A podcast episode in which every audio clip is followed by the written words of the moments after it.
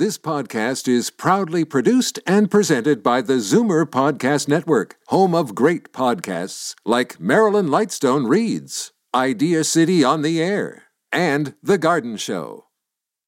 You're listening to an exclusive podcast of Fight Back on Zoomer Radio, heard weekdays from noon to one.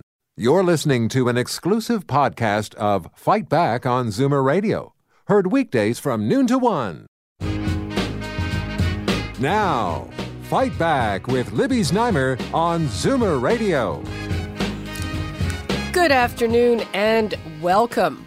With the first U.S. presidential debate set for tonight, our first guest is uniquely qualified to make some sense out of what's been a crazy campaign. John Laschinger is a veteran political campaign manager. He's led races for all three levels of government and overseas. His races have covered all sides of the ideological spectrum, everybody from uh, Mike Harris to Olivia Chow and David Miller. Um, he has been both a winner and a loser, so he really knows this game inside and out. He's just out with a book that lays it all out. It's called Campaign Confessions. And now, I hate to date myself, but the first time that I met Lash, as he likes to be called, I was assigned to cover the provincial Tory leadership campaign of Larry Grossman, if people remember who that was. Uh, and I remember that when convention coverage was reviewed in the newspaper, I was referred to as a younger reporter. that was, uh, I hate to say it, 1985. Uh, Lash, welcome. Thank you for joining us. Uh, thank you for having me. Well, a, a, lot of what you say in this book is is really relevant uh, to today. One of the first things that you cover is a desire for change, and and I was not aware of this, but you've quantified it that uh, when uh, people are polled and their desire for change hits 60%, that means the incumbents are in trouble. That's correct.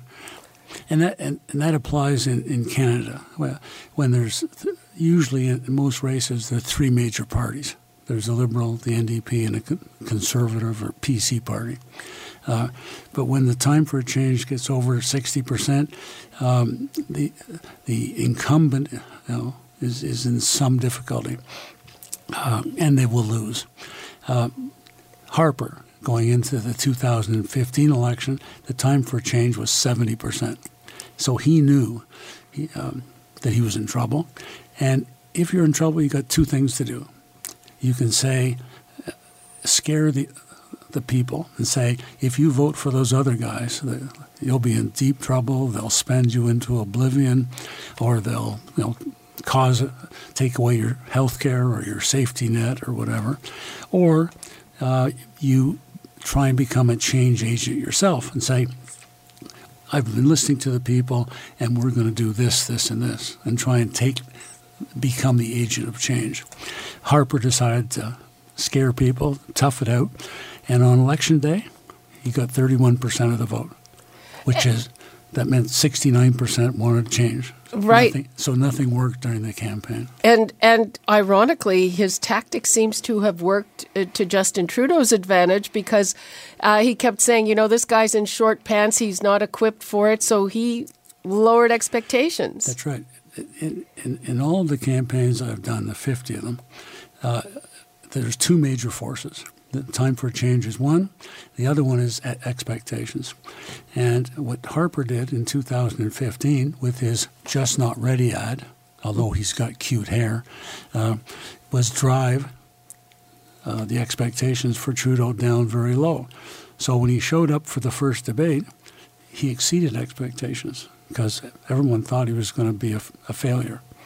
And if you transfer that into uh, American politics today, oh, let's the time for change and expectations. Let's deal with change first. Hillary Clinton is seen as the non-change candidate. She's going to uh, have a, a third Obama term. Obama couldn't run, but she's going to run and do much of the same things that he did. She thinks he was on the right path, the right policies, etc. Trump is the, the time for he's the change agent. So Hillary has to be convince people that the change that Obama, that uh, Trump is suggesting is risky, is dangerous. And in fact, I've met a number of Canadians who are following this U.S. election probably more carefully uh, than in the past um, because they're afraid that the, the nuclear button is going to be too close to Donald Trump. And, w- and we're not that far away that if there was a, a, a, nuclear problem, we'd be right in the middle of it.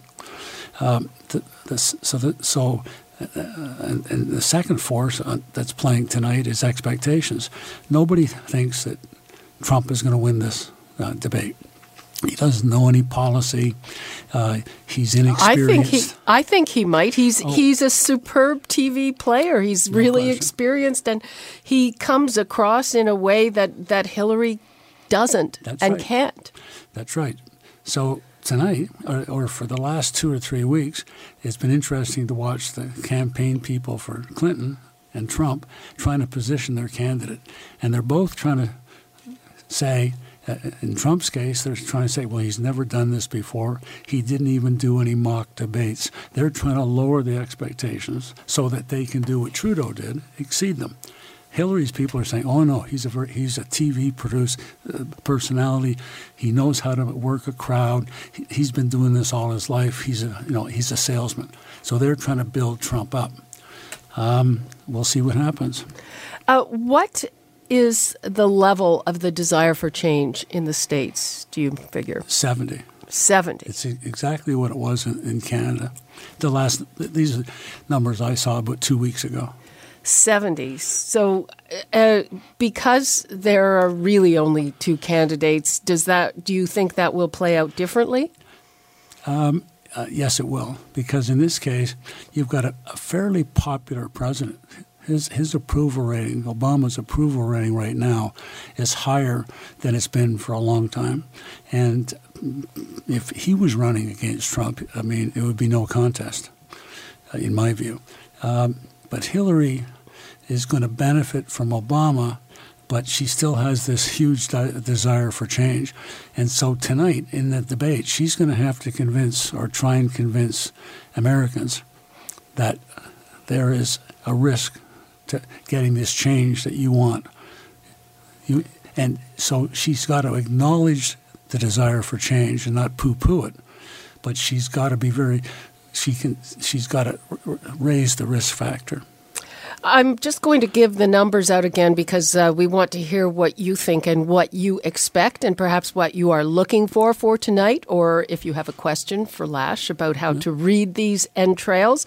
The numbers 416 360 0740, toll free 1 866 740 4740. I'm here with veteran campaign manager John Laschinger, and we are talking about tonight's debate and also about his new book, Campaign Confessions, which is uh, a really fascinating read if you're interested in politics.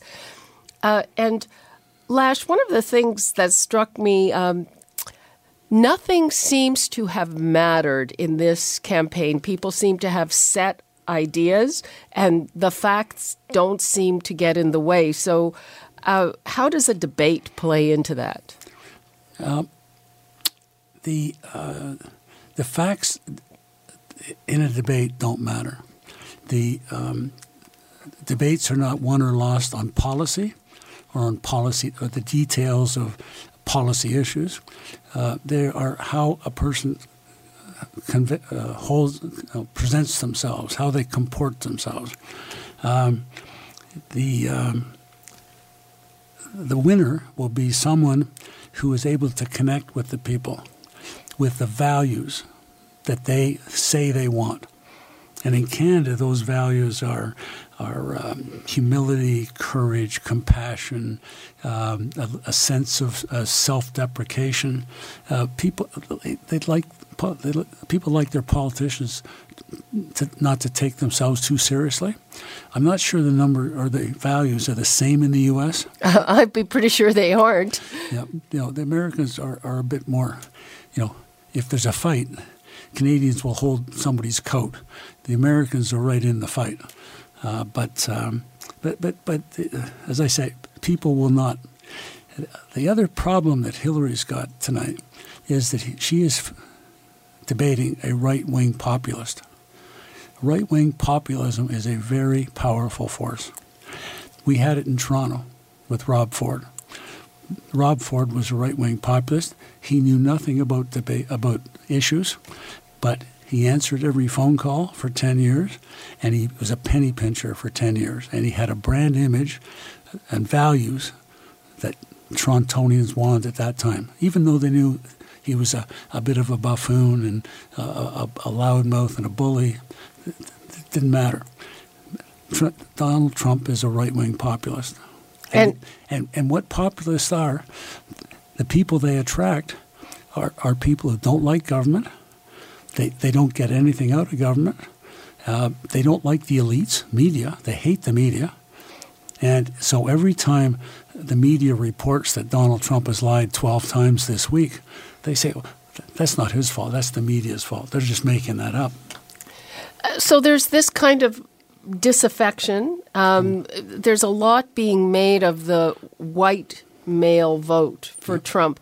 Do, do you college educated? non-college. No, uh, he he hasn't got that. He he hasn't got the college white educated vote. He has the non educated white vote. And and that coincides with the the people who have uh, lost jobs and lost income because of the changes in the economy. But it's not just that because it, it isn't just education and income. There's a whole bunch of rich people and well educated people who like right wing populists, maybe because they don't like government.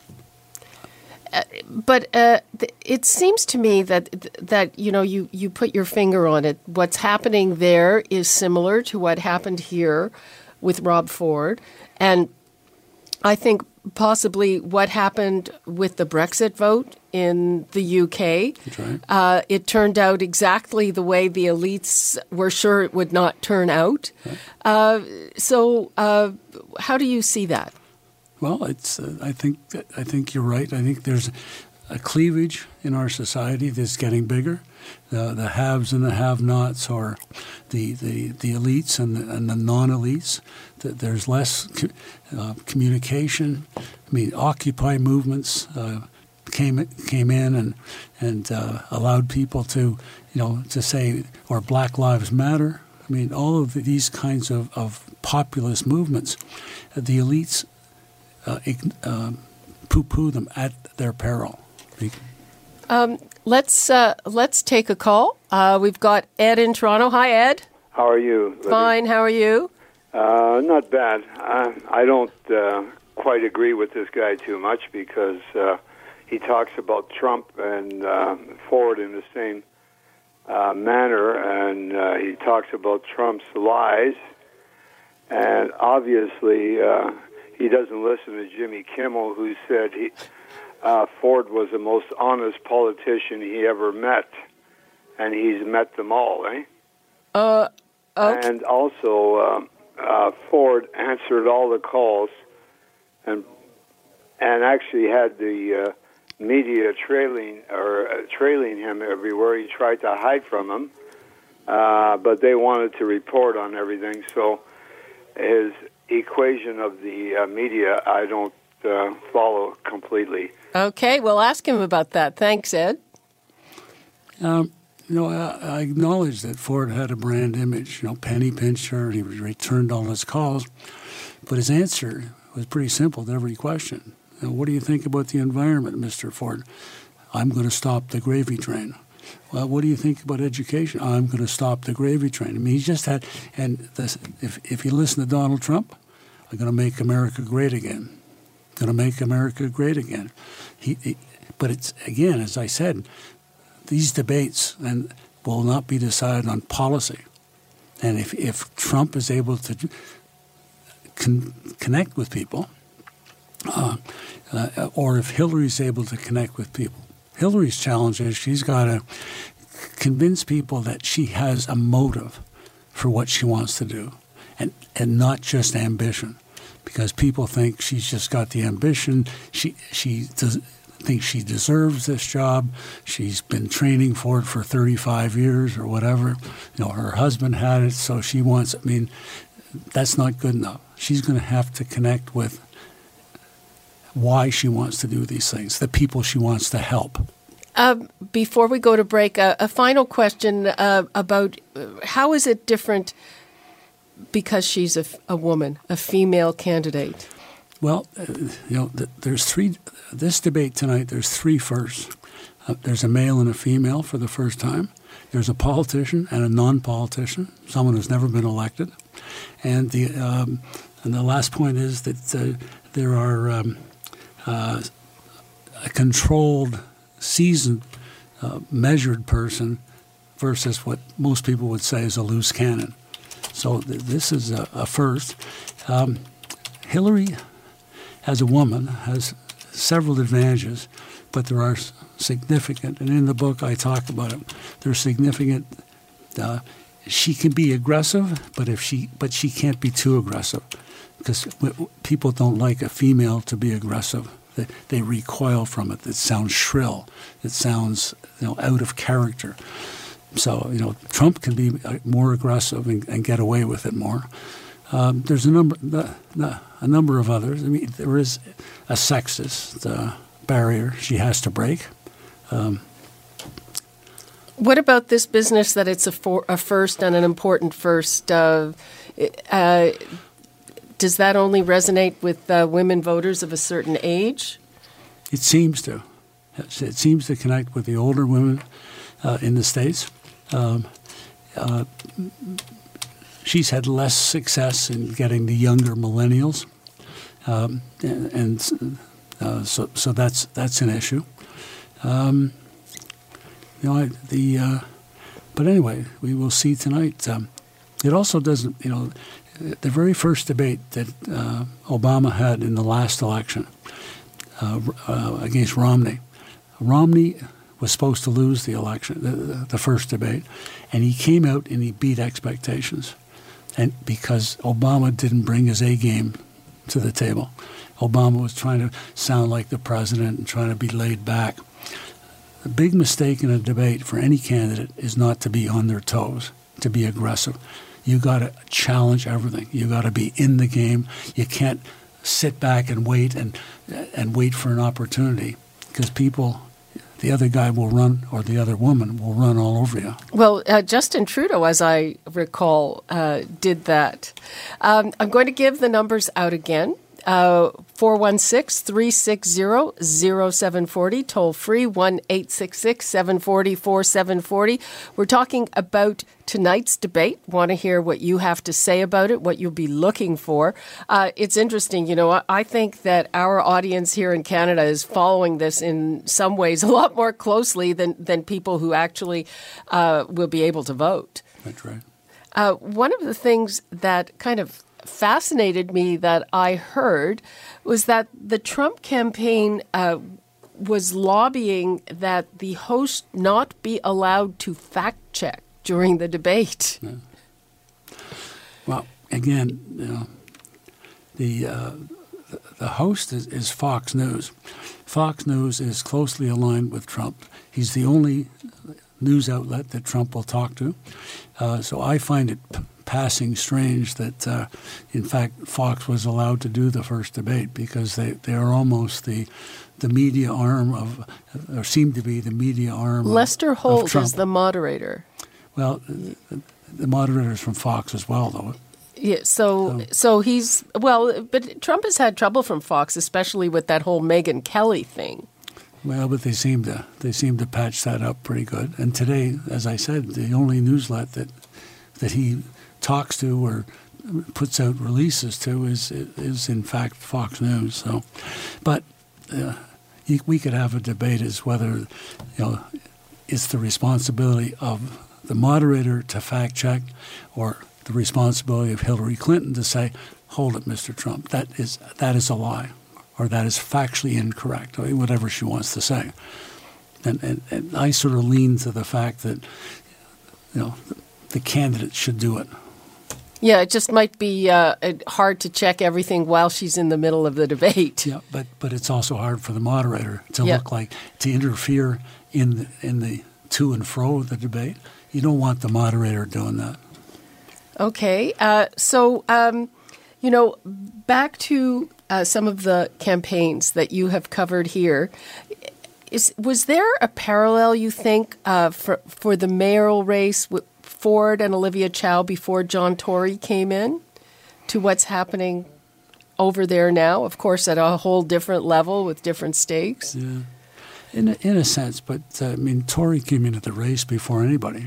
I mean, uh, Ford was in first, Tory was in second, and Chow was in third. Um, now everyone knew for a year that Chow was going to run, they, although and they didn't know about Tory until you know maybe January or February of of, of 2014. Um, but the uh, that race, I mean, the time for a change benefited Chow and Tory because the time for a change was 67% in Toronto. They wanted to get rid of the Fords. Um, the, the race that I, I referred to is the 2010 one, where he won because he had a brand image and he represented change, and people wanted to change from David Miller. They just wanted to, uh, you know, Miller had been a great mayor, but uh, he had a garbage strike, and people got upset by the stink of that, and nothing seemed to come out of the garbage strike. Um, you were David Miller's campaign manager twice. Twice, and uh, I mean, also, I think it shows you've had you've had races on all sides of the political spectrum. When when I first started covering your races, you were known as a conservative campaign manager. Right. How did that all change? I, uh, well, I started to like this uh, the business, and I became a professional at it. And I've run campaigns in you know Central Asia for a, uh, uh, a, a, new, uh, a new, in a new democracy because the person was a good person. And the same thing with Miller or Chow or, or Ernie Eves or Mike Harris or whoever. I mean, I work for good people. I get paid. Uh, after the, after the, the, election's over, I don't uh, stick around and, and, take a patronage job. I, I, move on to my next campaign. So.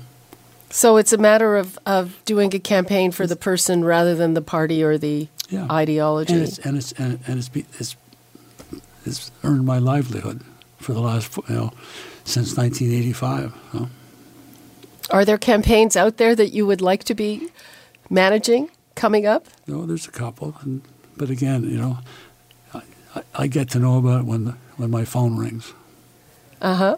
So. If you had to make predictions about tonight, what would they be? Oh, I mean, anything could happen. You've got two people under tremendous pressure, and they both uh, will, uh, you know, one could make a mistake, one could, you know, make a, uh, a large gaffe. Uh, it's hard to, you know, I think it's 50 50. So it's like the polls today. Okay, um, let's take uh, one more call before we go to break. We've got Neil in Oakville. Hi, Neil. Hi.